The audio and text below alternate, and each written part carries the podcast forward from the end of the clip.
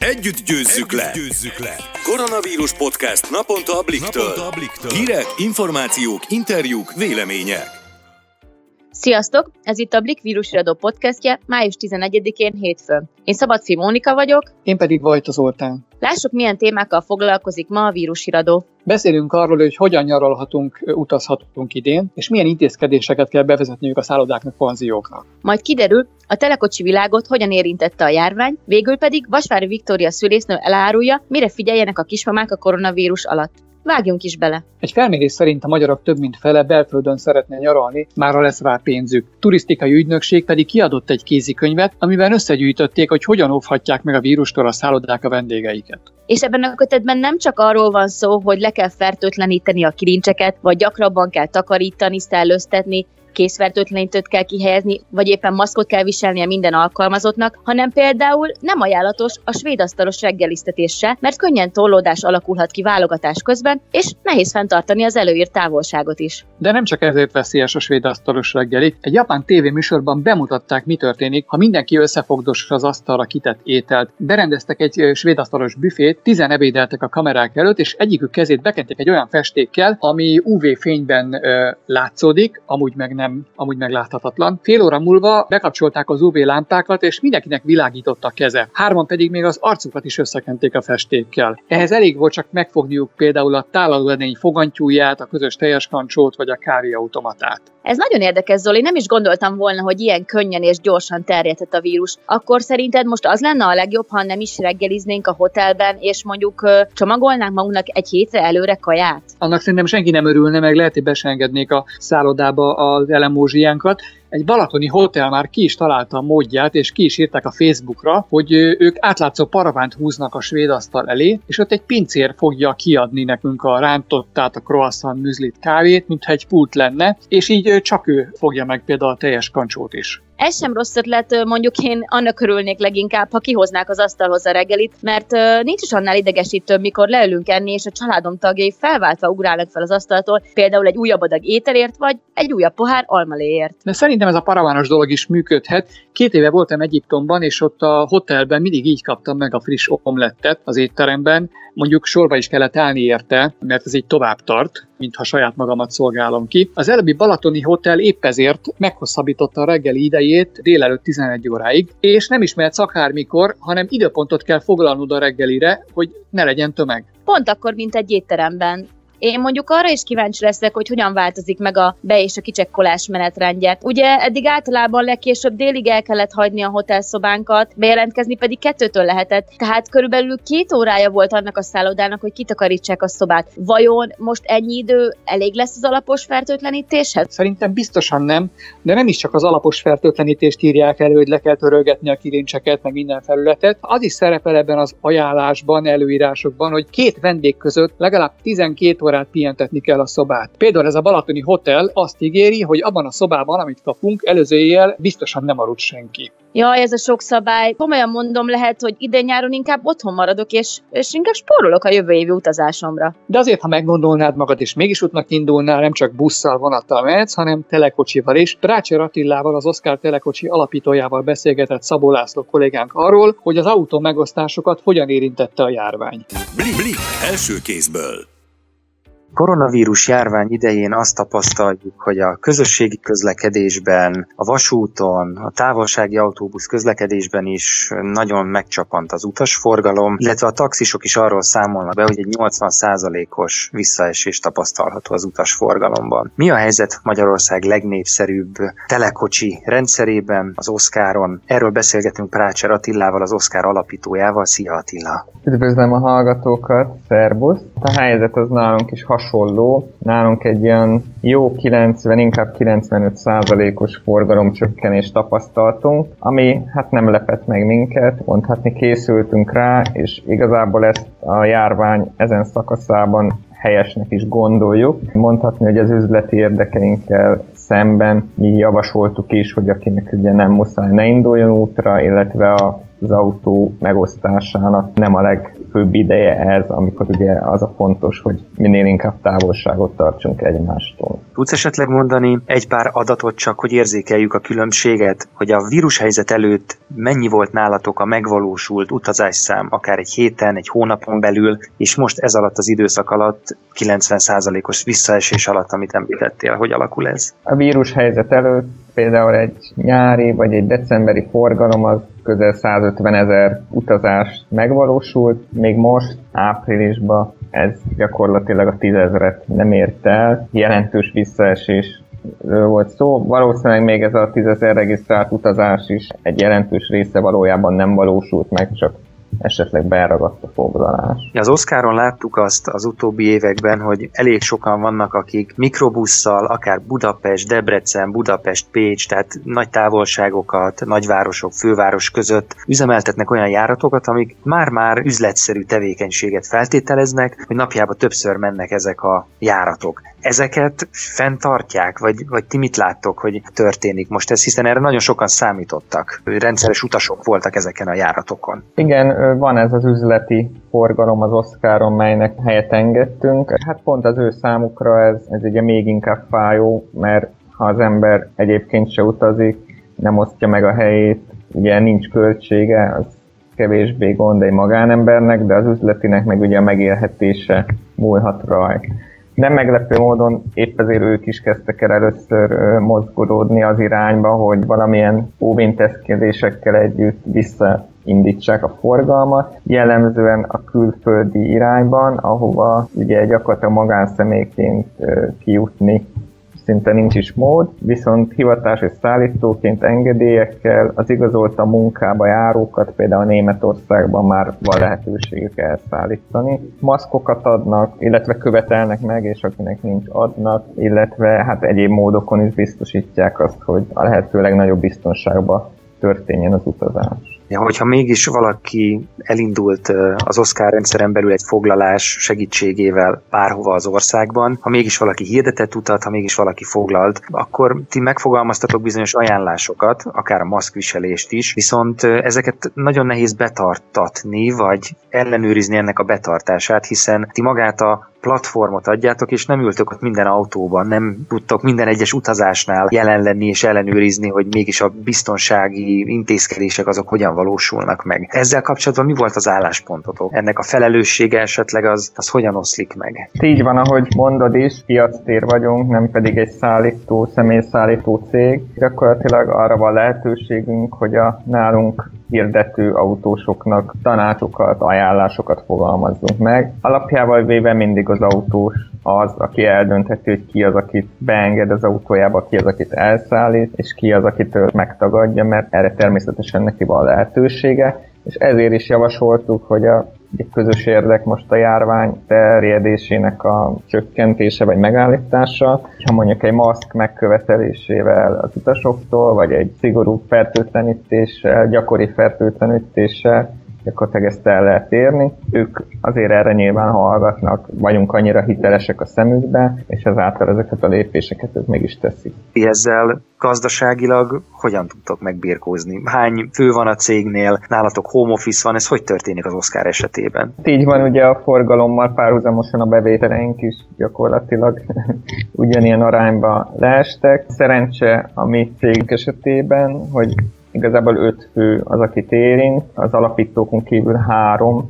fenntartjuk a csökkent munkamennyiség ellenére is a, a teljes bérüket és munkaidejüket, annak ellenére, hogy ugye nincs annyi teendő. A másik pedig, hogy a költségszerkezetünk viszonylag rugalmas, mi ugye gyakorlatilag nagyon sok pénzt arra költünk havi szinten, hogy hirdessük a platformot, hogy a nálunk hirdető autósok minél nagyobb eséllyel találjanak utast. Hát most olyan dolgot nyilván nem hirdetünk, amit gyakorlatilag nem lehet kihasználni, tehát ezeket a reklám költéseket elég jól vissza tudtuk venni. Hogy bíztatót mondjak, ahogy látjuk a helyzetet, olvastam, hogy Németországban például már nem egy háztartásban élők is találkozhatnak, tehát, hogy talán, ahogy sikerült a járvány terjedését megfékezni Magyarországon, egyre inkább realitás lesz hamarosan, tehát nyilván nem, nem ma, vagy nem a jövő héten, de mondjuk a nyáron, hogy félelem nélkül, vagy idegenkedés nélkül újra egy autóba be tudjunk ülni és megosztani az üzemanyag költséget. Amióta a kiárási korlátozás enyhítése megtörtént vidéken, Gulyás Gergely már úgy fogalmazott, hogy a, a fővárosiak is elmehetnek vidéki ingatlanjaikba. Láttok esetleg az utóbbi napokban valamiféle javulást? Vagy valami változást? Igen, az utóbbi napokban már egy minimális növekedés érzékelhető, ez jellemzően a külföldi utak miatt egyébként, mivel nagyon sokan el tudtak kezdeni visszaindulni mondjuk Németországba. Belföldön úgy, ugye Budapestről úgy elvileg el lehet hagyni, ugye itt a Gulyás Gergely által elmondottakra utalva, bár továbbra is igaz ugye, hogy a kiárás korlátozás hatája alatt csak megfelelő indokkal, hát reméljük, hogy hamarosan már ezek a korlátozásokat is lesz lehetőség feloldani, és akkor vissza tud állni a forgalom. Hát arra nem számítunk, hogy, hogy tényleg teljesen a, akár a tavalyi szintre, mert például a fesztivál szezon elmaradása biztos, hogy sok utazás lehetetlenné tesz, de azért reméljük, hogy nyáron már rokonlátogatás, vagy akár a nyaralás során ki lehet használni a költségmegosztás előnyeit. Köszönjük szépen, hogy a rendelkezésünkre álltál. Én is köszönöm szépen. Blik, blik első kézből. A folytatásban Vasvár Viktória szülésznő elárulja, mire figyeljenek a kismamák a koronavírus alatt, és hogyan zajlik például a terhes gondozás. Sérlei Noémi kolléganőnk beszélgetett vele. Van tudomásunk arról, hogyan hathat a terhességre a koronavírus? A jelenlegi tudásunk szerint hat rá egyáltalán? Jelenlegi tudásunk szerint van sajnos hatása valamilyen szinten a kismamákra. Én itt főleg a lelki hatásra gondolok elsőként. Előfordulhat ugye a terhesség során, a várandóság során hogy a kismamák ezt jóval stresszesebben élik meg. Jelen pillanatban sajnos nagyon-nagyon sok stressznek és félelemnek vagyunk kitéve, a kismamák esetében pedig aztán főleg erről a dologról beszélhetünk. Nem csak lelki, hanem, hanem testi tüneteket is ugye produkálhat ez a koronavírus a kismamák esetében. Előfordulhat sajnos, hogy meg is fertőződnek a kismamák. Jelen helyzetben tudunk olyan kismamákról a világon, de most már több mint 3 millió fertőzöttről beszélünk, de a kismamákat szerencsére egyre kevésbé érinti, hiszen nagyon magas a védekezési képesség, úgymond, hiszen egyre kevesebbet mennek ki, és nagyon odafigyelnek ők is a higiénés szabályok betartására, de sajnos tudunk olyan kismamákról, akik megfertőzöttek, és ezáltal olyan újszülött is született, aki koronavírussal fertőzött, illetve olyan újszülöttekről is tudunk, akiknek édesanyja egészséges, viszont ők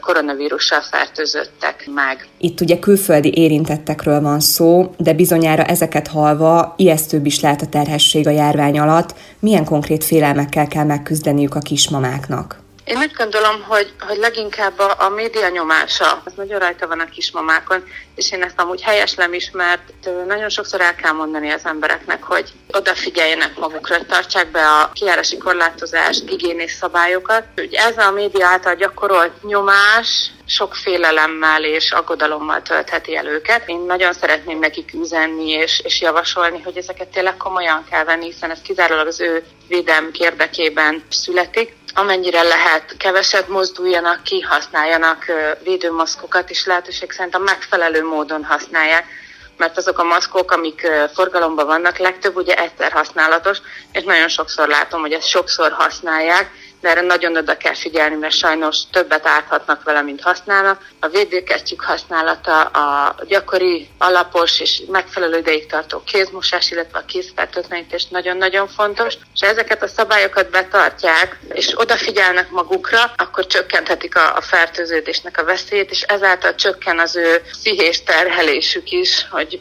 fogalmazzak, igen, én azt mondom, hogy a pszichés terhelésük, hiszen akkor akkor ők is egy picit nyugodtabbak, hogy mindent megtettek az ügy érdekében, hogy elkerüljék ezt a, ezt a fertőzést, ezt a kort, ami most ugye mindennapjainkat behálózza.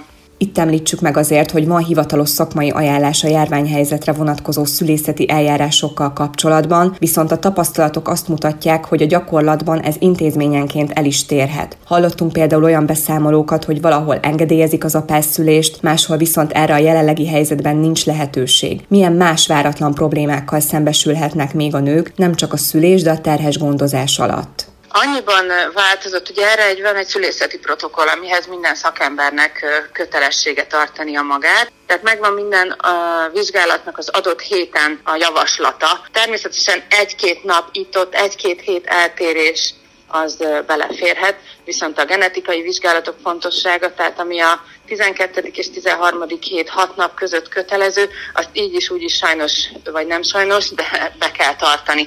Tehát erre mindenképpen figyelnünk kell, hogy a koronavírus ide vagy oda, azt az adott héten meg kell, hogy történjen a vizsgálatot, el kell, hogy végezze a megfelelő képesítéssel levő szakember. Egy-két hetet lehet tolni bizonyos vizsgálatok esetében, itt például a cukorterhelésre gondolok a második trimeszterben, ami a 24 és 28. hét között kivitelezhető, tehát ez nem feltétlenül, ha nem a 24. héten történik, meg nincs gond, szinte egy hónap is még eltelhet, még a 28. héten is akár megtörténhet. A legfontosabb vizsgálat én mindenképpen az első trimeszteri genetikai szűrést emelném ki, hogy annak nagyon fontos, hogy amit említettem a 12 és 13. hét 6 nap között megtörténjen. A vérvételek időpontján természetesen egy icipicit lehet módosítani előre, vagy, vagy egy picit esetleg a terhesség másik szakaszában, tehát egy pár héttel később elvégezni, viszont a kötelező vizsgálatokat, azokat, az, ami az adott korhoz, terhességi héthez kötve van,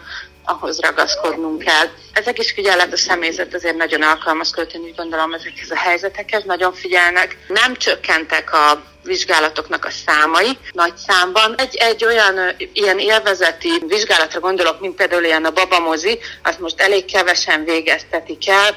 Ez a 28 és 32. hét között javasolt, amikor már a magzat is olyan korban van, hogy élvezhető a babamozi. Ezt most kevesebben végeztetik el, hiszen ilyenkor a babamoziknál ugye ott lehet az egész család, édesapa, természetesen ugye az édesanyja, aki ugye végzik a vizsgálatot, és még a nagyszülőket, barátokat, akár kisebb, nagyobb testvért is ugye magukkal visznek, de ez esetben, mivel teljesen korlátozva vannak a vizsgálatok, és csak egy személy lehet a vizsgáló szonográfuson kívül, aki az édesanyja, ezért ezt nagyon sokan most inkább kihagyják úgymond a terhes gondozásból, de ezt mondom, ez nem egy kötelező vizsgálat, ez csak egy választható, ez elhanyagolható, ez elhagyható, de a kötelező vizsgálatokat az adott terhességi korban el kell végeztetni a járvány helyzetre való tekintettel is, csak ugye még nagyobb biztonsági szabályok betartásával, szigorú biztonsági szabályok betartásával. Vannak Igen. egyébként konkrét problémák, amikkel önhöz fordulnak, amik másfajta problémák mondjuk, mint a, mint a járvány előtt?